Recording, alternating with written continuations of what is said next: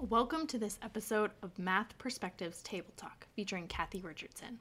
Today she is joined by co author of Number Talks in the Primary Classroom, Sue Dolphin. They will be discussing the organization of Number Talks by instructional ranges. To watch the accompanying video, please visit youtube.com forward slash math perspectives. All this information can be found in the show notes of this episode. There will also be information regarding the books and resources discussed and how to get in contact with Math Perspectives for setting up professional development for educators of pre K through 5 mathematics in the show notes as well. We've changed our uploading schedule to be every other Monday to include new video segments and are sprinkling in Table Talk podcast episodes occasionally. Kathy would love to hear from you though. Email info, I-N-F-O, at mathperspectives.com to ask Kathy a question and it could be aired in an episode or on YouTube. Now pull up a chair to the table and let's get started.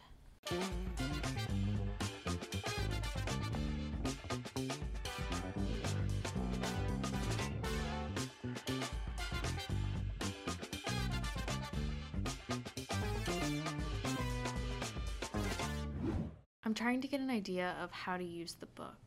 It seems like it's kind of a do this first and that second. Is that how you're supposed to use the book? You might see some books that say number talk a day for the year, which is very prescribed. Like I hear Kathy mm-hmm. in my ear saying, mm-hmm. that means any kid can show up and I'm not changing what I'm going to do based on who's here. What's different here is that it's structured in a certain way so that we understand the development of the mathematics, but it's not structured in what I have to do every day. For example, the way it's set up is by ranges, and there are typical things that happen within a particular grade level. Kindergarten, for example, might the beginning of the year be at range one, and they might move on to range two and some of the kids will even be ready for range three. And then there's crossover when they start first grade. It's typical, knowing that there's always an outlier.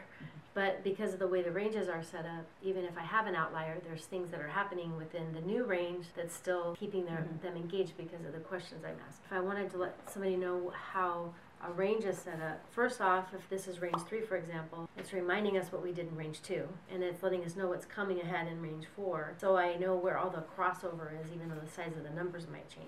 I think that's something that's really helpful for teachers is it's what are we aiming for? What is the goal of this particular range? What's the mathematics that we want kids to learn? And sometimes as teachers, we have more to learn about that mathematics, and that's the goal of this part is to really help us know what's important. This is where you might be thinking about it being prescribed it's not really prescribed as much as it is here's a question. This is one way I can present a question. For example, if we had just had this card and some of the students, you know, counted, somebody might have said I saw four and I counted on three more. Somebody else might have said I saw four and three and I know that's seven. So this particular question is about relating subtraction. So my next question to follow this might be, oh, you said four and three is seven. What if we had seven and we subtracted three? So you're trying to get at those big ideas. There's not a particular order. It's just that this this is one kind of question I can ask after any card like this. And then there's like two examples of what that might look like with any card. and so you'll see a particular card, but really it could be replaced with any card. It's followed by a new question like thumbs up when you know how many there are see four, there's some hiding, and altogether there are seven. So how many could be hiding? So I'm using the same card in a variety of ways for one thing, but also my question is different. But it's still getting at that proficiency with all the ways of three and four and seven. So it's just another question. It's not that this question comes after this question. I could ask any of these questions on any particular day.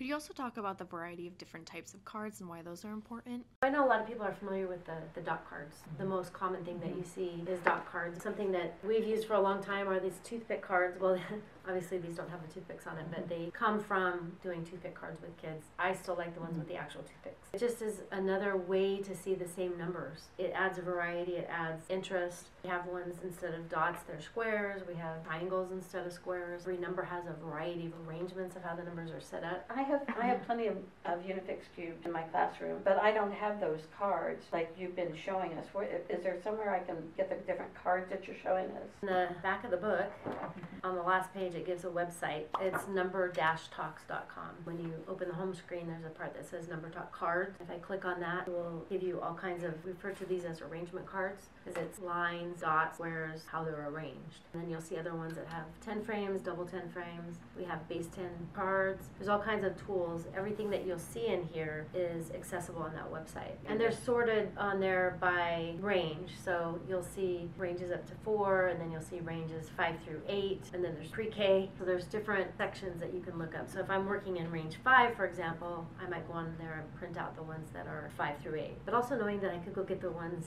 in ranges four and I could still use those too. Please visit the show notes for all the discussed books and resources, as well as information regarding professional development for educators of pre K through 5 mathematics. If you would like to watch the accompanying video, please visit youtube.com forward slash math perspectives. If you would like to submit a question to Kathy, please email info, info, at mathperspectives.com, and it could be aired in an episode. Thank you for listening to this episode of Math Perspectives Table Talk featuring Kathy Richardson with special guest Sue Dolphin. New episodes in video form will be airing every other Monday on YouTube, so make sure you're subscribed over there and keep an eye out for surprise podcast versions wherever you listen to podcasts. Copyright 2023 by Math Perspectives, all rights reserved. No part of this video, audio, or publication may be reproduced or transmitted in any form or by any means, electronic or mechanical, including screen or audio recording, photocopy, or any information storage or retrieval system without permission from the publisher. Thank you for your support of the rights of the authors and Math Perspectives. Unifix is a registered trademark of Philip and Tacey Ltd, used with permission of Didax Incorporated, Rowley, Massachusetts, USA. Every effort has been made to contact copyright holders for permission to reproduce borrowed material. We regret any oversight that may have occurred and will be pleased to rectify them in subsequent reprints of the work.